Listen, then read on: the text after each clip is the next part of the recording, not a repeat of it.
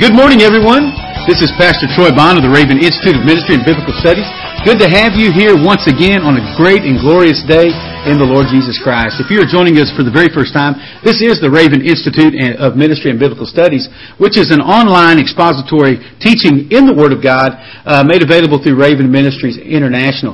If you uh, uh, are not familiar with Raven Ministries, you can go to www.biggrace.com and get further information uh, on Raven Ministries. And I encourage you, if you're in a different part of the country, we'd love to know what God is doing uh, in you or in your ministry, in your church.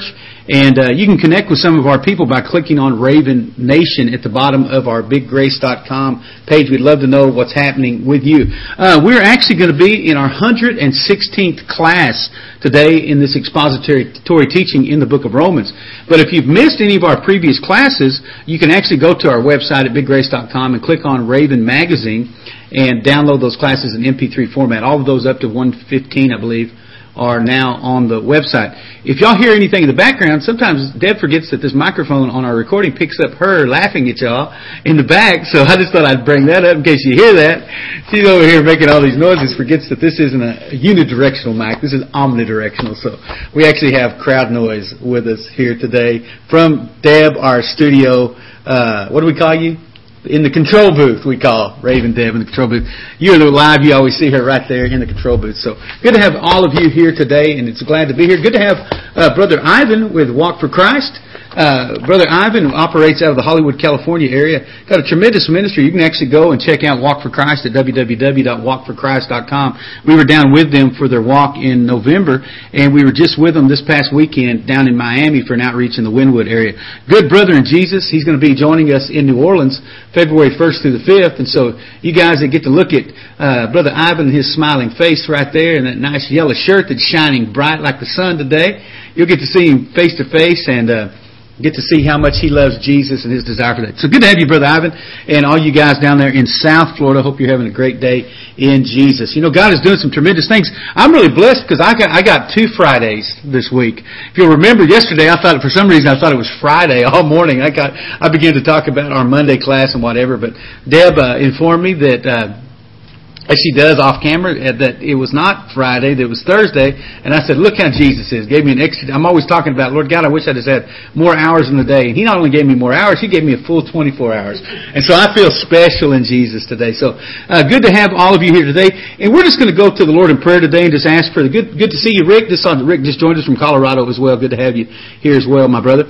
But we're going to go to the Lord in prayer this morning and just ask God's blessing and uh, direction on the class today as we're here in the eighth chapter of the book of Romans and also for those that have been sick in their body. So, folks, listen, turn to the, uh, the to your uh, Bible in Romans chapter 8 as we begin to pray. But we're going to begin to pray also for those that have been sick in body and need a breakthrough. I know that Deb just said that my mother and father in Texas just uh, put a comment in, needed prayer for, help me here, sis, needed prayer for uh, my sister Kim and her husband.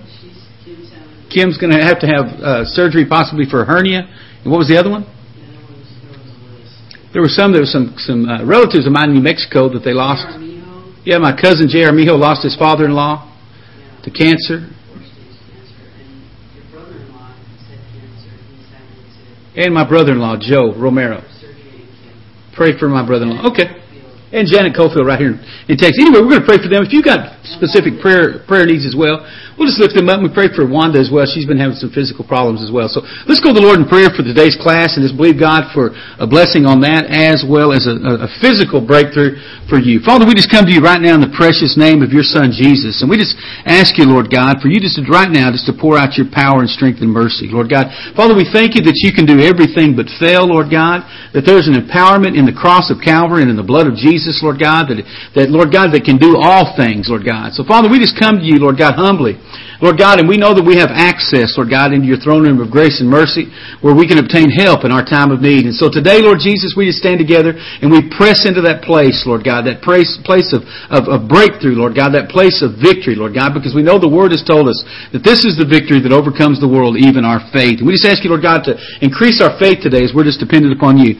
Father, we just ask you to search our hearts and our lives today if there's being any uh, any unconfessed sin, Lord God, any any uh, uh, uh, lack of forgiveness or any bitterness towards anyone, Lord Jesus, we just lay those things down, Lord God, at your altar today, and we just ask you to cleanse us and to forgive us, Lord God. Father, whatever there would be in our hearts and lives, Lord God, that would impede the power of the presence of God, of moving in us in, in, in majesty and in power, Lord God, or allowing us, Lord God, to to, to receive and absorb the word of truth, Lord God. We just ask that any of those things would be obliterated today, Lord God, as we bring them to you. Because the word says if we're faithful to confess our sin, that you're faithful and just to forgive us our sin and to cleanse us of all unrighteousness. So Lord Jesus, we thank you for the blood of Jesus and for the mercy, Lord God, that was afforded us through the cross of Calvary. Father, we pray, Lord God, for all those prayer needs, Lord God, for those people that have been suffering physically, Lord God, that uh, for Joe and Kim Romero, Lord God, even as she uh, and he prepare both for surgeries, Lord God, we just pray, Lord God, that, that, that you would just uh, allow them, Lord God, to be able to avoid the surgeries altogether.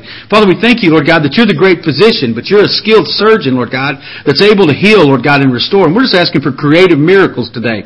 Father, we pray for uh, Jeanette Cofield, Lord God, the physical things that she's been going through. We just ask, Lord God, from the top of her head to the soles of her feet, Lord God, that you would just touch every system in her physical body and bring that in alignment, Lord God, with your word, and Lord God, with the finished work of the cross, Lord God, with every stripe, Lord God, that was laid upon you. Father, we thank you, Lord God, that healing has been laid upon her, Lord Jesus. Father, we pray, Lord God, for the Armijo family who lost their, their uh, uh, J. Armijo who lost his father-in-law, Lord God. We pray that in this situation, Lord God, that you would bring comfort, Lord God, to he and, and, and his wife Rosa, Lord God, and their, their children, Lord God, and the family. Lord God, that you would just be glorified in this, Lord God, because they, that they would take the opportunity to preach the gospel and they would see, Lord God, the frailty of life and this just but a vapor, Lord God. It's here one moment and gone the next. They would take that opportunity, Lord God, that, uh, to, to, to preach the truth, Lord God to their friends and to their family. And if they're not right, Lord God, with you, that they would get right as well in the name of Jesus. And Father, we just ask for your blessing on this teaching today. We just ask in Jesus' name that you would just cause the, the, the, the Spirit of God to just be poured out in a, in a tremendous way, Lord God. In our teaching, just give us, Lord God, understanding, Lord God, and just cause it to be fruitful in us. And we ask it in Jesus' name. Amen. Amen. Amen and amen. I'm going to touch that sound just a little bit to make sure you got it. It is good now, they said. I got to go a little over the top, I'll go over the top with it, but we should be fine. Amen, folks. Yesterday we discussed literally and how that at the fall all creation literally fell with Adam. If you'll remember yesterday, if you uh, that's that's actually uploaded to the website now, and you can get that on class 15. And we're talking about just uh, when when everything failed, that that with Adam fell, creation fell with him, and there's just been this collective groan that's coming out of the world. That when we look at the hurricanes and the uh, the tornadoes and the earthquakes and the tsunamis and all these things, those things are just the repercussions of sin entering into the world. So many times we think that our sin, regardless of what it is, doesn't have any effect on, on anything or anyone else. But folks, listen, even as the body, we're the, we're the body fitly joined together. And so anything in creation that we're connected to is going to have that effect, uh, a negative effect, if sin is involved. And so when Adam fell, uh, that, that which, uh, much of what we're seeing today by way of natural disasters are the fruit and the consequence of that fall. Yet we went on to talk about there is a hope not only for mankind, not for you and I to be redeemed from the, the, the, the, the curse of the law, but there's also going to be, uh, one day going to be a new heaven and a new earth, and, and that the effects of the fall will become just literally a distant memory, and everything's going to be made new. We talked about the lion laying down with the lamb, and, and uh, the, the child being able to play over a snake den and not being bitten, and that's the restoration that's going to come when Christ Jesus returns and establishes His kingdom here upon this earth. And so the next verse of Scripture here in Romans chapter 8 is really an exciting passage because once again what it does, it, it brings the promises and the victories uh, of the Word of God to light and it really exposes some tremendous things that you and I have. And so I want to read to you Romans chapter 8 verse 26 today. Romans chapter 8 verse 26. And here's what it says to us. It says, Likewise the Spirit itself also helps our infirmities, for we know not what we should pray as we ought to, but the Spirit itself makes intercession for us with groanings that cannot be uttered. I'm going to read that again, because you cannot miss what God wants us to, to hear in His Word today. Likewise the Spirit itself helps our infirmities because we do not know what we should pray as we ought to, but the Spirit itself makes intercession for us with groanings which cannot be uttered. Folks, listen, that word, likewise the Spirit also helps our infirmities, it really reveals several things to us. You can put one, two, three down today. I want to give you uh, two or three things that really that that reveals to us that you need to get hold of. And we've been talking about from the onset of chapter 8 about this freedom and this victory that we have in Christ Jesus. That there's no condemnation for those that are in Christ Jesus who walk not after the flesh, but after the Spirit. And so the kicker in all that, and the key, is not walking in the flesh, not walking under the domination of the sin nature, but learning how to come in agreement with and under the, the authority of the, the, the, the divine nature that was imparted or imputed to us through faith in the finished work of the cross. And so, you're never going to see any of these victories unless you're walking in the Spirit. You're always going to walk in condemnation, and at, at the very best, you're going to try to fulfill something through self-righteousness or self, through self-effort or, or, or, or self-discovery or whatever it may be, or something positive, but you will never see a victory in Christ Jesus in your spiritual life apart from, from walking in the Spirit and walking in obedience to the protocol that God has established in His Word. And so, really, first of all, you put number one, it reveals something that's probably probably difficult uh, for many people to comprehend or to believe, and, or might be a better way of expressing it. Because what this is saying that with all of the lives and with all of the things going on in the world, that God is concerned with us personally.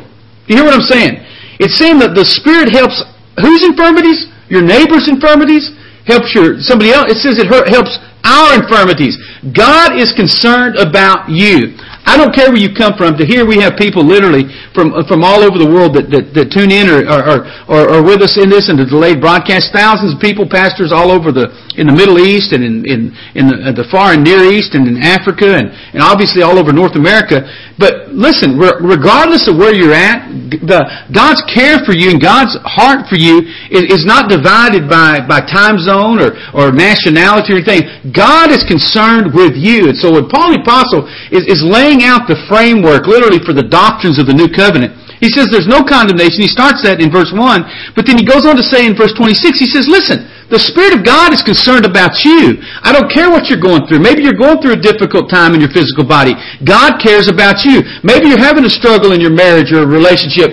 God cares about you. Maybe today you're, you're wondering whether the, financial resources to meet your, your needs or even the basic needs of your family and food and whatnot. God cares about you. And so what he's saying is the Spirit has come into our hearts and into our lives, into this place, and he's made himself available because he cares about us. And so when he, when he cares about us, it's saying that with all the things going on, that, that you are not something so small that God does not notice. And so folks, listen, the God of the universe has chosen to be concerned with you as an individual. And there's no other person, I want you to hear this this morning. There is no other person that he loves more or is more concerned about than you.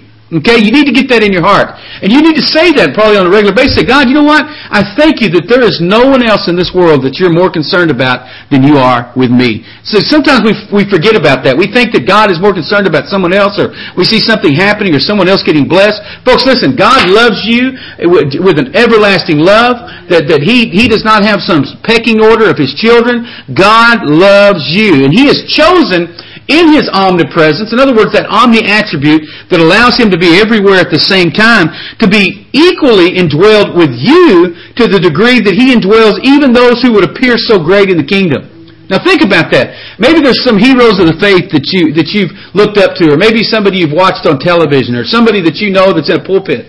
Folks, listen. The Spirit of God doesn't indwell them any greater than He indwells you. The same, the, the same spirit that, that was, was in Christ is in them, and the same spirit that's in them is inside of you. God doesn't say, well, that person's got this particular role. You are just as valuable to Him as the missionary who would go and see whole countries change for the, by, by the power of God for the kingdom of heaven. You're as valuable to Him as that pastor that leads a congregation of thousands of people each and every single week. And if we get to that point that shows that, man, we have such a powerful role, and we never know what, what part of that link that we are. You know, I've said many times that there was one person that, that shared the gospel with me and I got radically born again and saw my life change and transform, never to look back, never to backslide.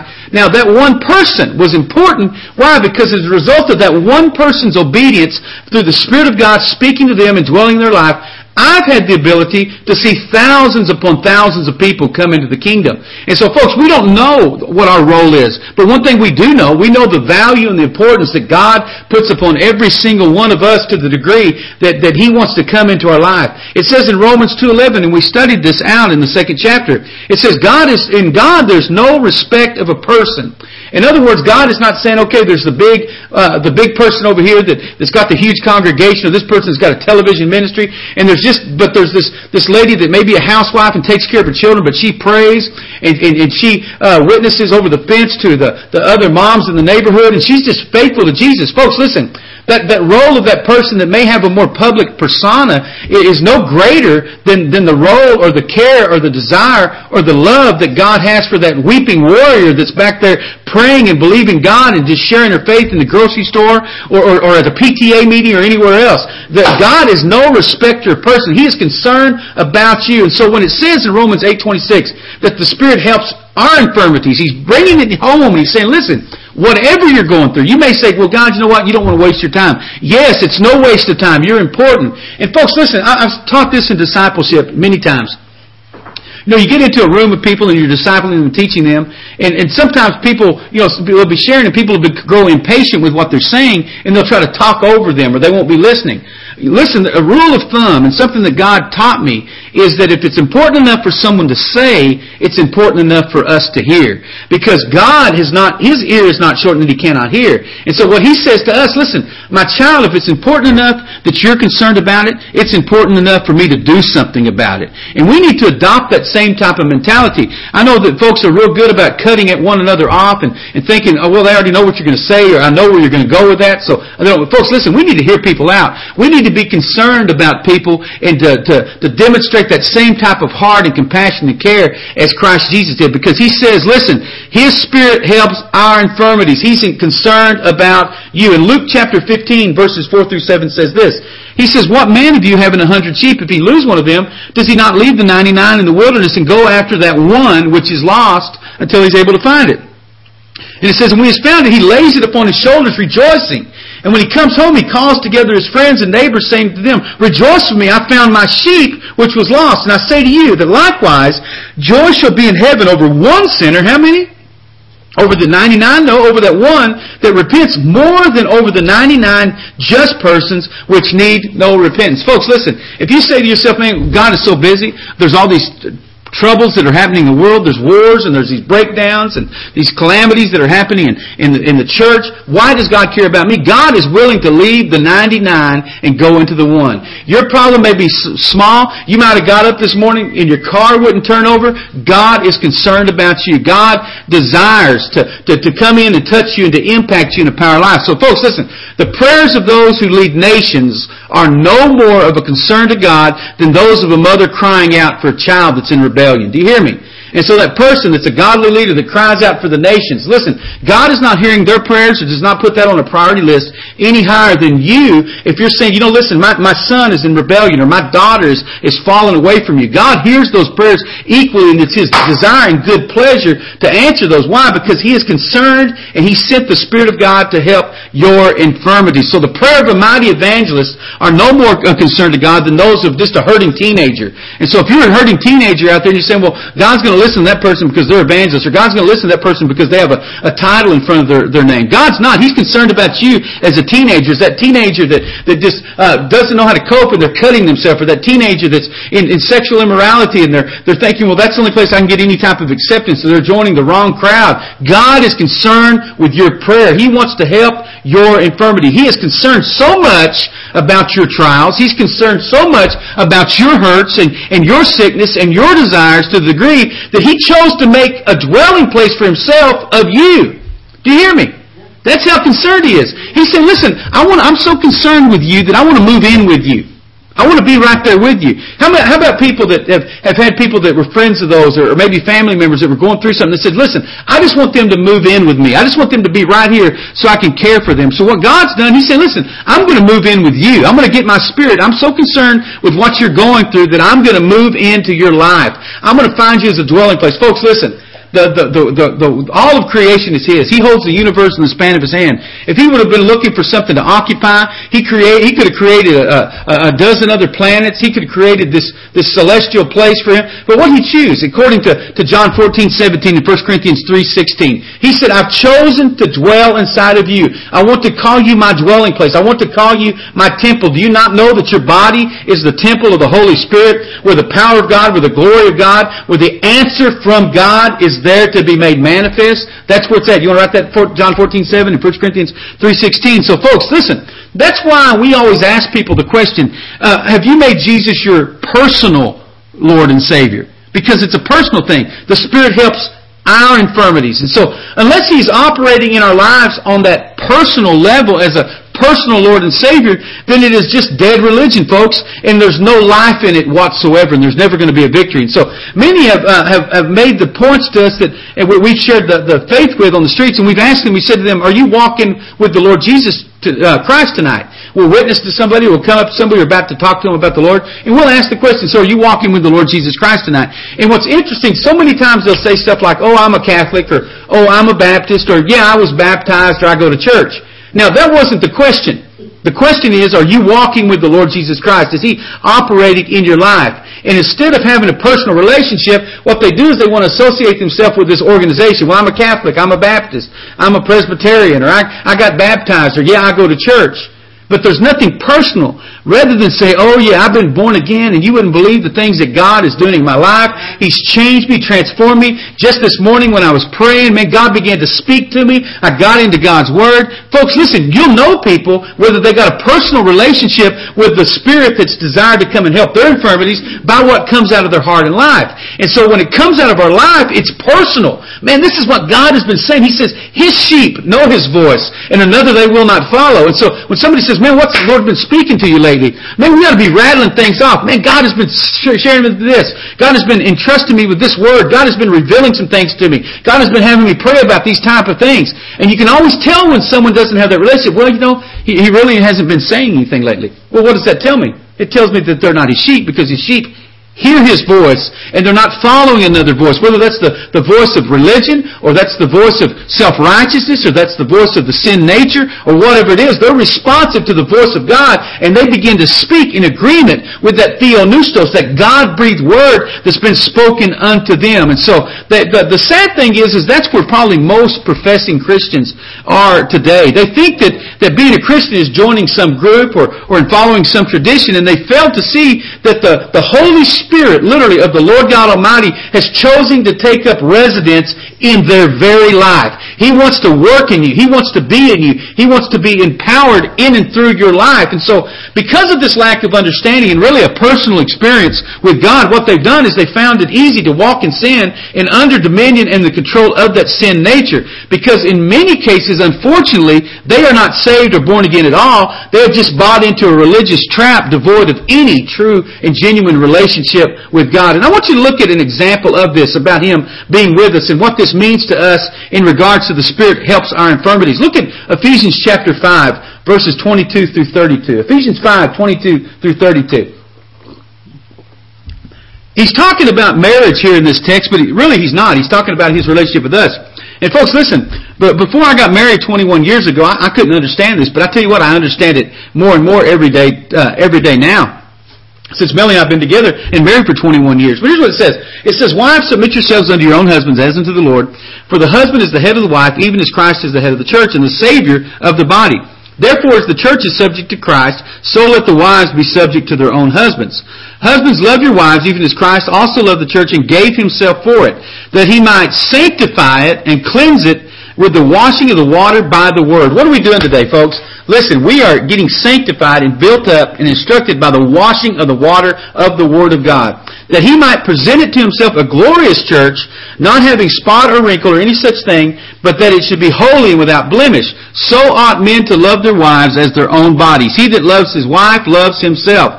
For no man yet hated his own flesh, but nourishes it and cherishes it, and even as the Lord of the church. For we are members of his body, of the flesh, and of his bones.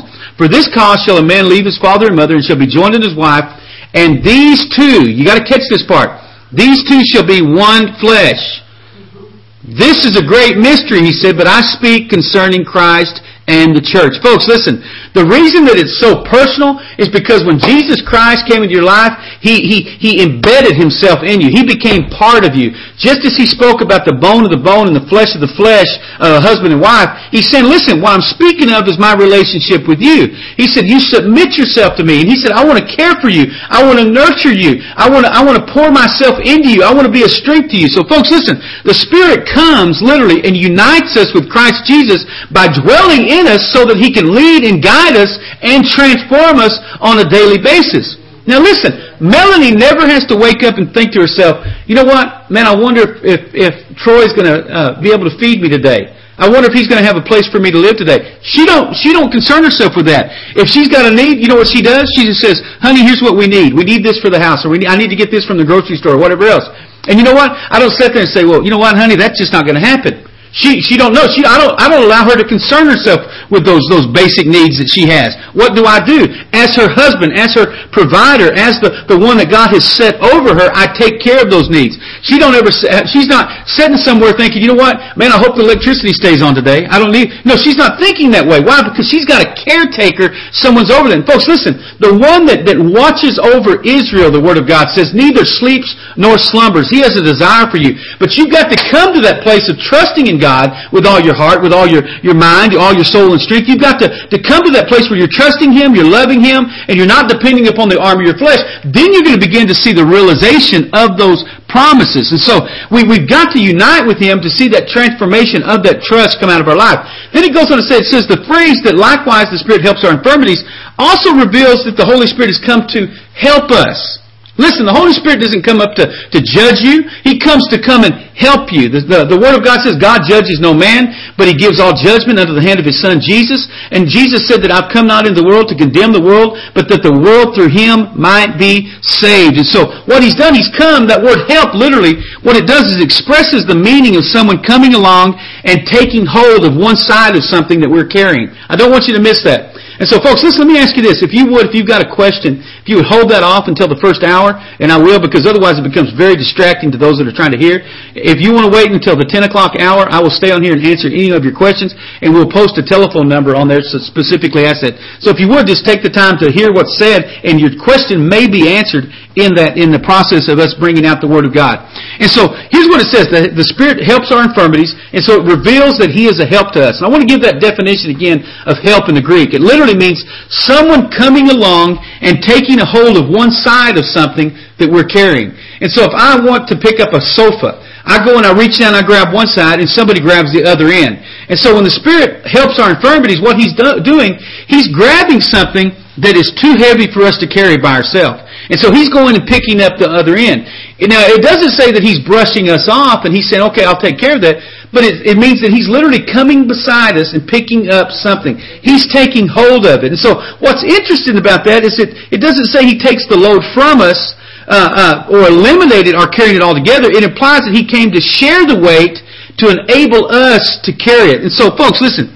Here's what's so important about this, and I think most sincere believers probably miss it. What this does is teach the believer trust and dependence and bringing him to a place of maturity without creating some lazy individual that won't lift a finger to do anything. Do I need to say that again? The Spirit helps our infirmity, or He comes along and He picks up one end of it.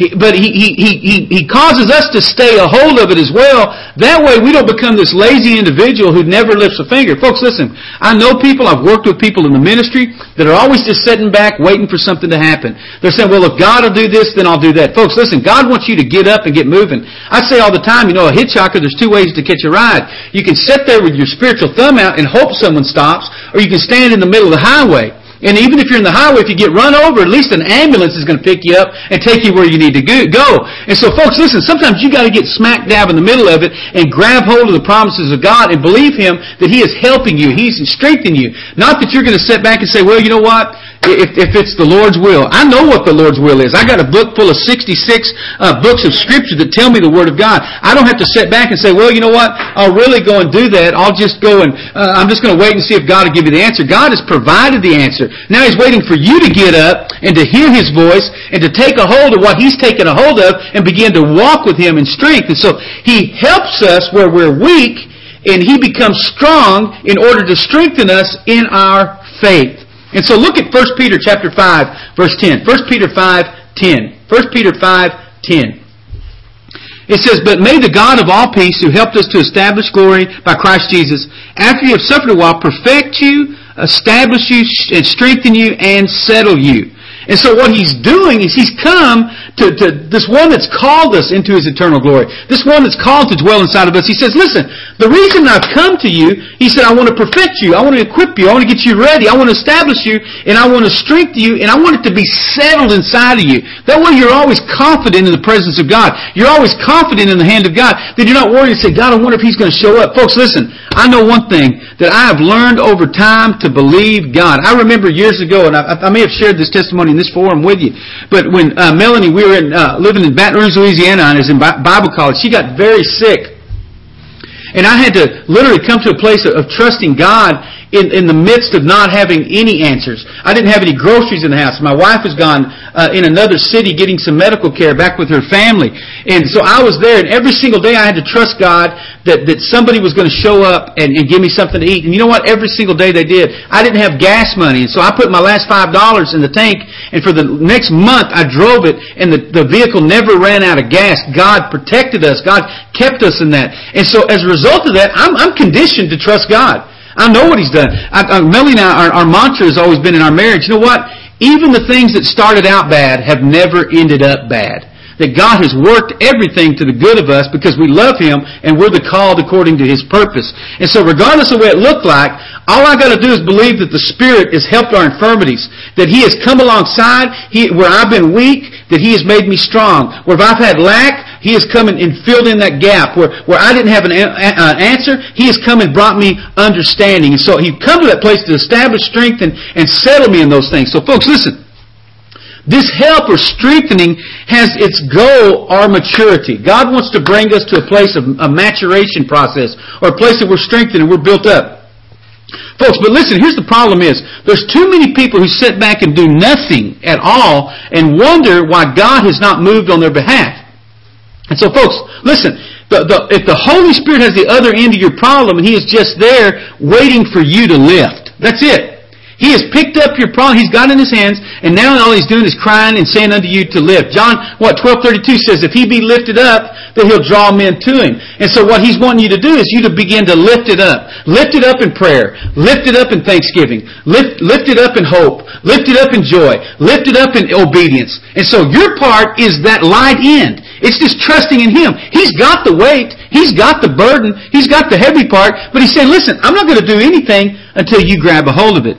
Folks, listen, that's the same way as a father maybe training a son. He's like, listen, I want you to come out here and help me work on the car. Now, he knows the son doesn't know, but he wants the son to at least stand there and hold the wrenches. And the son may think, you know, why do I need to hold the wrench to set it there? Because the father's saying, you've got to be a part of this. And the son said, well, why don't you just fix my car for me? Because the father says, because you're not going to learn anything unless you're here getting greasy with me. And so it's the same thing with the kingdom, folks. Listen, he wants to hand us that wrench. He wants to hand us that tool. And he's going to say, okay, I want you to put it to that bolt.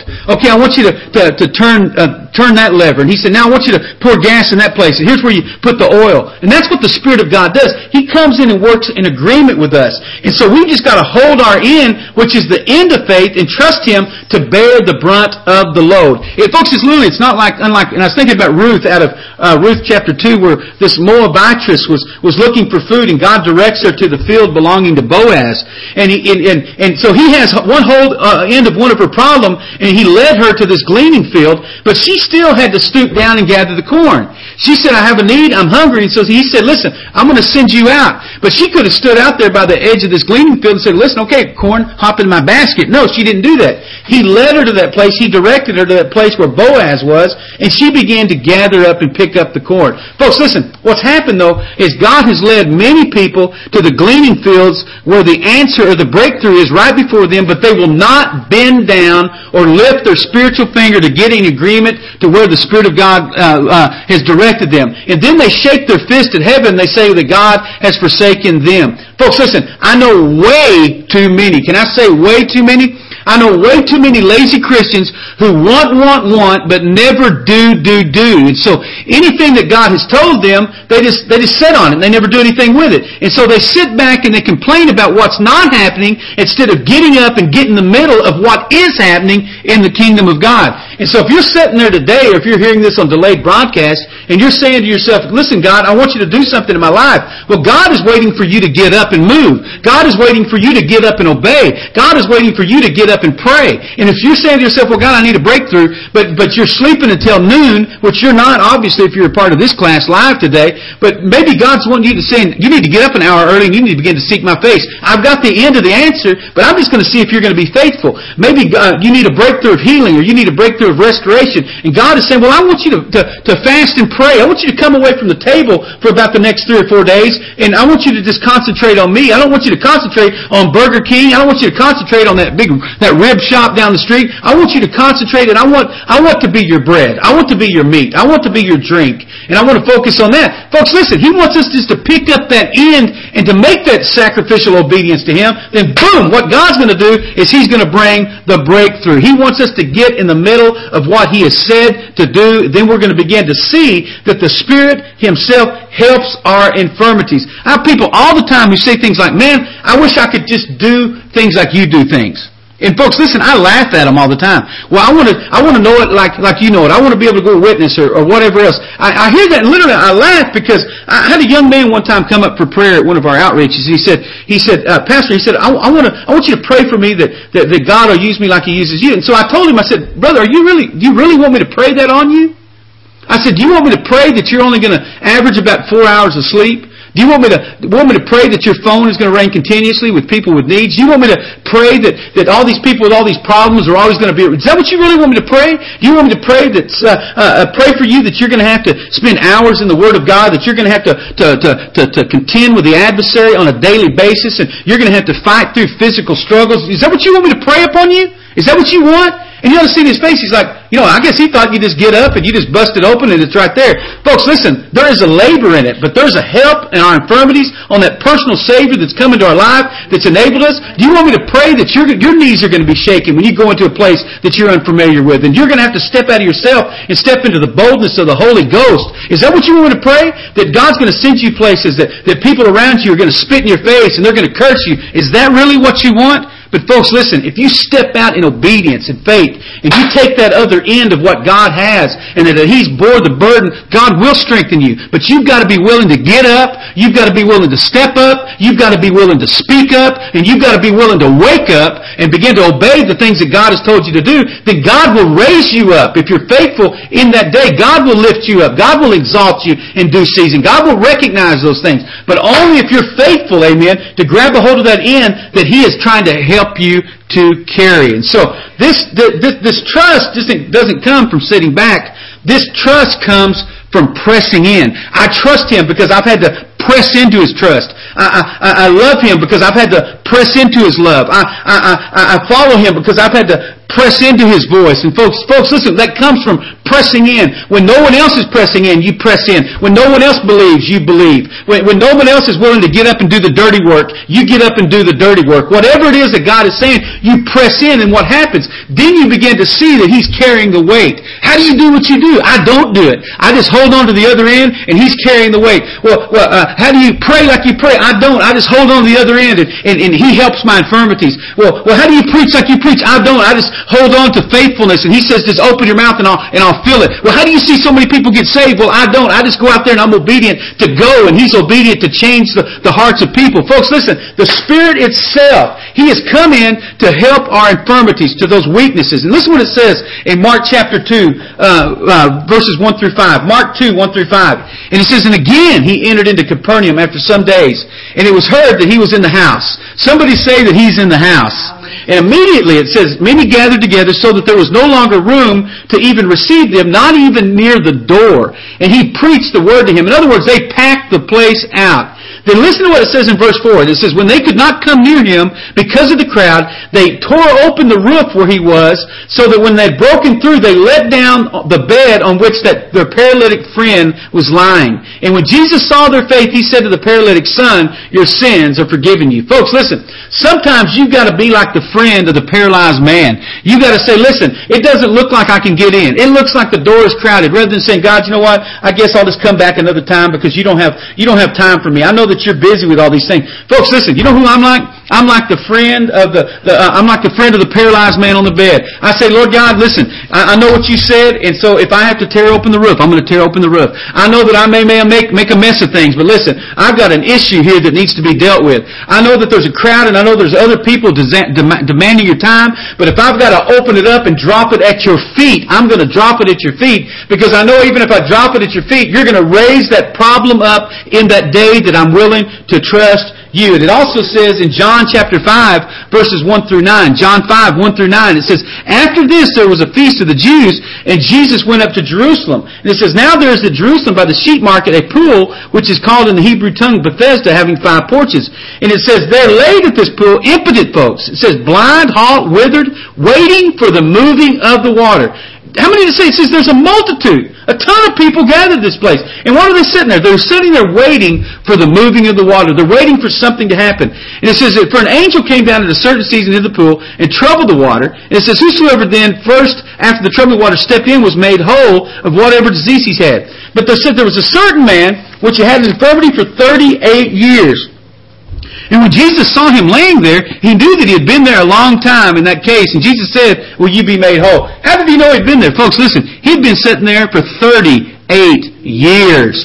He had been sitting there so long, probably it looked like a, it looked like a crime scene stripe uh, around him on the pavement where he was laying. But it says multitudes came and they were just waiting. They were waiting for the troubling of the water.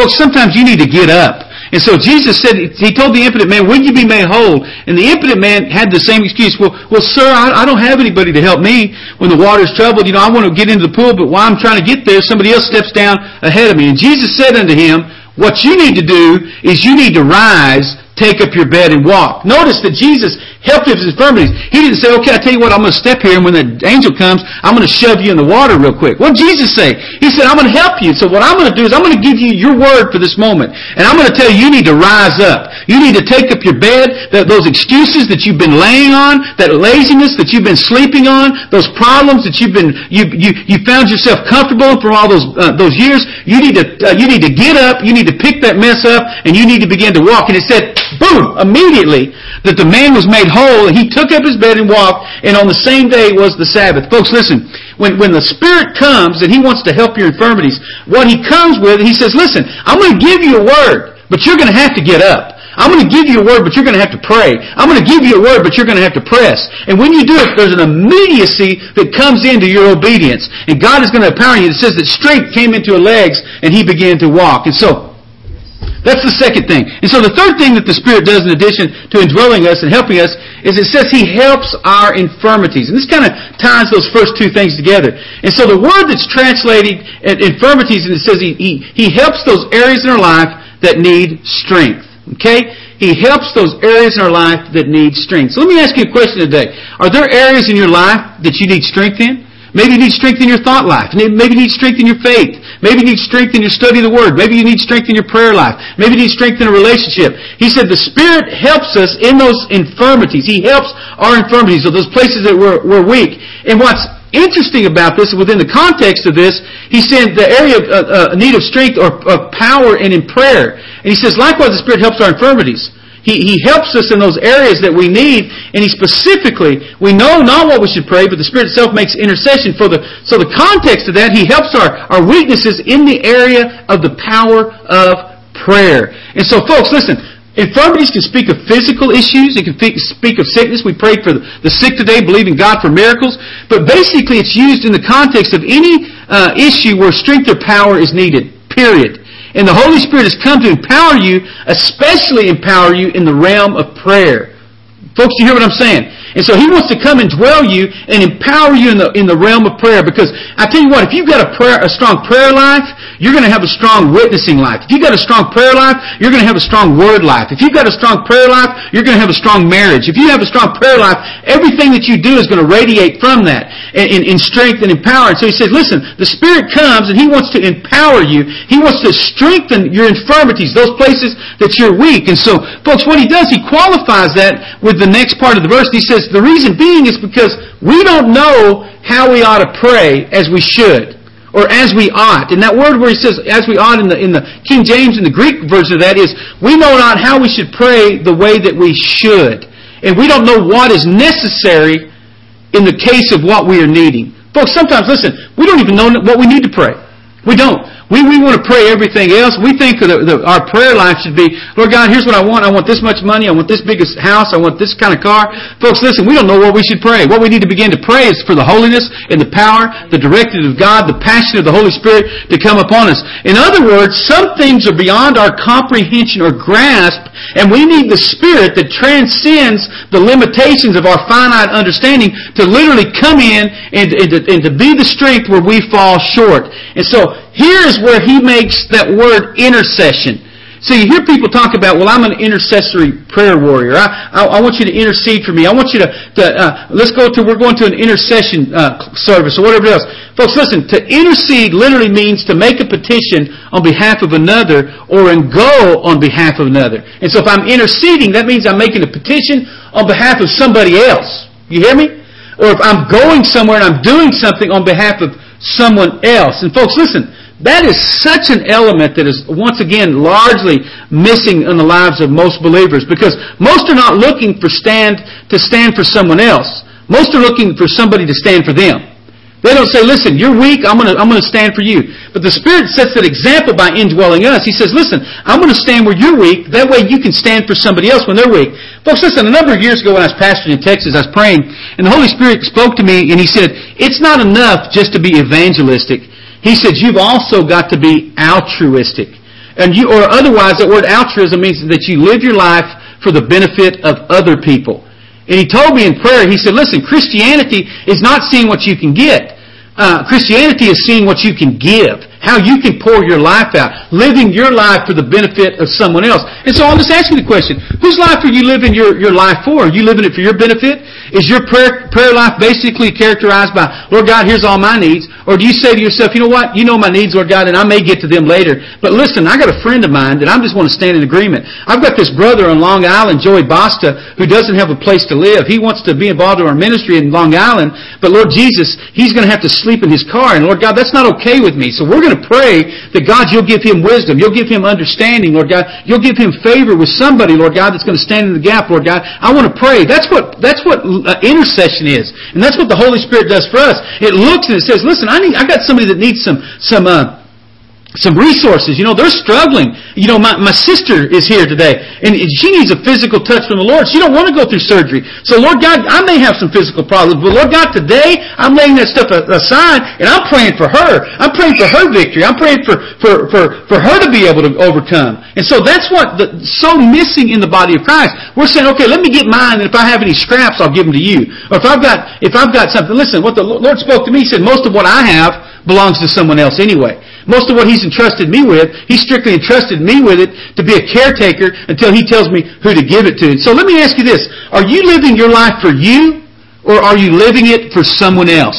Do you get up for you, or do you get up saying to yourself, Lord God, what do you want me to do today? What life do you want me to impact today? Who do you want me to speak to? Who can I pray for, Lord God? Am I going to work just to get that, that, uh, get that check? And am I going just so I can live the American dream? Or Lord God, am I going to work and so that I can be your hands and feet in that environment? Can I pray for my boss? Can I pray for my, my coworker? Who's going to come in today that's struggling and they just had a fight with their spouse the night before? And I'm going to pray and give them the word of God. Who's, who am I living it for? Am I living it for me? Am I living it for that promotion? Or am I living it, Lord God, for that obedience for you? The scripture says in John 15, 13, it says, Greater love has no man than this, than a man that is willing to lay down his life for his friend, to, to intercede on behalf of someone else, to, to give it up for someone else, to do something. You know, I, I have people say, and I'll ask them, pardon?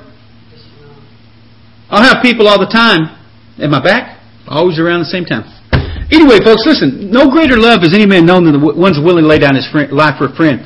And so the question has to be, who's, who are you living your life for? Are you living your life with the example of Christ Jesus, just like the Holy Spirit came in and helped our infirmities?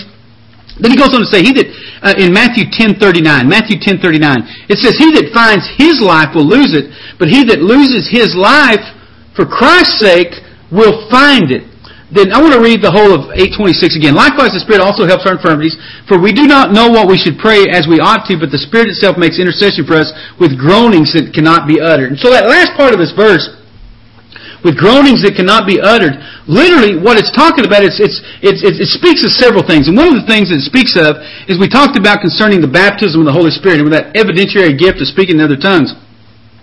And so what this is, this is the, the, the, this is literally words of intercession. He that speaks in another tongue does not speak unto men, but speaks unto God, and even though his understanding is unfruitful, that he is built up according to 1 Corinthians chapter 14. And so it's intercession, or it's, it can be uh, uh, defined as words that cannot be articulated in a normal speaking voice. And so what the Spirit does, when we get filled with the Spirit, according to uh, the promise of Acts 1 and 8, according to the promise of John 14, of John 16, of Luke chapter 24, of Acts 2 and 4, and when we have that promise of that, the Spirit literally intercedes through us in that capacity. But it goes on further in this issue, and we, we talked about that issue a couple of weeks ago, and you can go back and get that, that, that tape. But literally, it's talking about this issue of groaning. And so a groaning literally means a cry. There's a cry that comes out of us. And folks, listen, I, I believe that something's happened. There's just way too much dry-eyed religion. There's, there's no weeping for the lost. There's no concern. There's no being moved with compassion. There's no going into a place and thinking, God, you know what? Does that young woman over there that, that, that obviously is living, living a promiscuous lifestyle, does she know Jesus? Or this young man, Lord God, I know that he's getting involved with, with, with drugs and rebellion, but does he know Jesus? Lord God, what can I do? How can I, I help him? There's been too much dry-eyed religion. No weeping for the lost. No crying out for the dying. No, no having our hearts broken and, and willing to pay the price and going the extra mile to bring people in the kingdom. So Folks, listen, the heart of the church has not been that of brokenness, but it's been that of callousness. The hearts have been hardened, they've been seared over with a hot iron, and they'll look at the hungry and they won't want to feed them. They'll look at the broken and they won't want to comfort them. They'll look at the homeless, and they'll say, well, that's just some, uh, uh, some, some person that just is probably a drunken alcoholic. Yeah, they probably are, but they're just as lost as you and I were before we came to the cross of Calvary. And so, think about this. There's got to come that point where we're crying out to God, where we're just, there's just a, a collective groan from inside of us that's saying, Lord God, I don't know how to do it, Lord God, but I'm crying out to you. There's, there's got to be a breakthrough. But Psalms 126 and 5 says this. It says, they that sow in tears shall be, shall reap in joy. What's happened in the last few years, you get all these people that want to reap in joy, but they never want to sow in tears. They want to go, and there was this big laughing movement a number of years ago, and everybody went, and they got, they laughed, but there was no crying out for the lost and for the dying. What happened to that movement? I don't hear about it anymore. If it was a Jesus movement, what He does never ends. He's from everlasting to everlasting. He's the Lord God, and He does not change. I tell people, listen, that stuff's going to play out, because they're going to find there ain't nothing funny about it, people dying and going to hell every single second of every single day. When we begin to weep and cry out and, and grab a hold of the horns of the altar and begin to pray and intercede for our neighborhoods and for our, our cities and for our families and for our churches, then we're going to get the heart of Jesus. And then we're going to see the Spirit helping our weaknesses. Mean, we know not what we should pray, but the Spirit is going to make intercession for us with those groanings that cannot be uttered. Sometimes you just don't know what you can say. And in Psalms 30 and 5, Psalms 30 and 5 says, Weeping may endure for a night, but joy comes in the morning. But when I begin to, to weep and cry out in intercession, allow the Spirit of God to speak through me and to, to give me His heart of compassion, then there's an expectancy at the end of it that God's going to show up and show out and transform people's lives. Then finally, Psalms chapter 6, verse 6 through 9. He says, I am weary with my groanings. All the night I make my bed to swim. He said, I water my couch with my tears. In other words, I'm just crying out to God to the degree, literally, that I'm soaking everything in front of me. My eye is consumed because of grief. They wax old because of my enemies. Depart from me, all you workers of iniquity, for the Lord has heard the voice of my weeping. Listen to me. And He's heard my supplication. The Lord will receive my prayer. Folks, listen. You need to begin to cry out to God and say, God, I want you to hear the voice of my weeping. I want you to hear me crying out with a broken heart. I want the Spirit that is, that is broken for me to come and break me for other people. I want to, to understand that He's making intercession through me to transform me that I might go reach somebody else for His kingdom and by His glory. Folks, listen, we've got the Spirit of God that's come inside of us that helps our weaknesses. But we've got to come to that point. Maybe you just need to take that extra time to fast and pray to call upon the Lord Jesus Christ in a more intimate way. If your faith has been dry-eyed, if you've not been moved with compassion, if you're so consumed with your, your problems and your hardship, listen, you're missing it, folks. You're missing it. You're setting back. He wants to help you, but you've got to pick up that end and, and, because He's waiting to mature you, to bring you to that place of victory. Folks, listen, we are totally out of time here today, but it is Friday, and we will be back on Monday at 9 o'clock uh, a.m. Eastern Standard Time. If you have any questions, you want to stick around, we'll be here even though the picture will be frozen, and, but we will be here to answer your question. You can type any of those in, and Deb's going to type in my telephone number as well. It is 504-202-0939, 504-202-0939. If you have any questions, comments, you have any prayer requests, you can call 504-202-0939, or you can email your prayer request at pray, P-R-A-Y, at biggrace.com. And we do have people that cry out and believe and fast and pray for your needs and for that God to strengthen you in those areas. I got one bit of advice for you today, folks. Get into God's Word, and God's Word will get into you.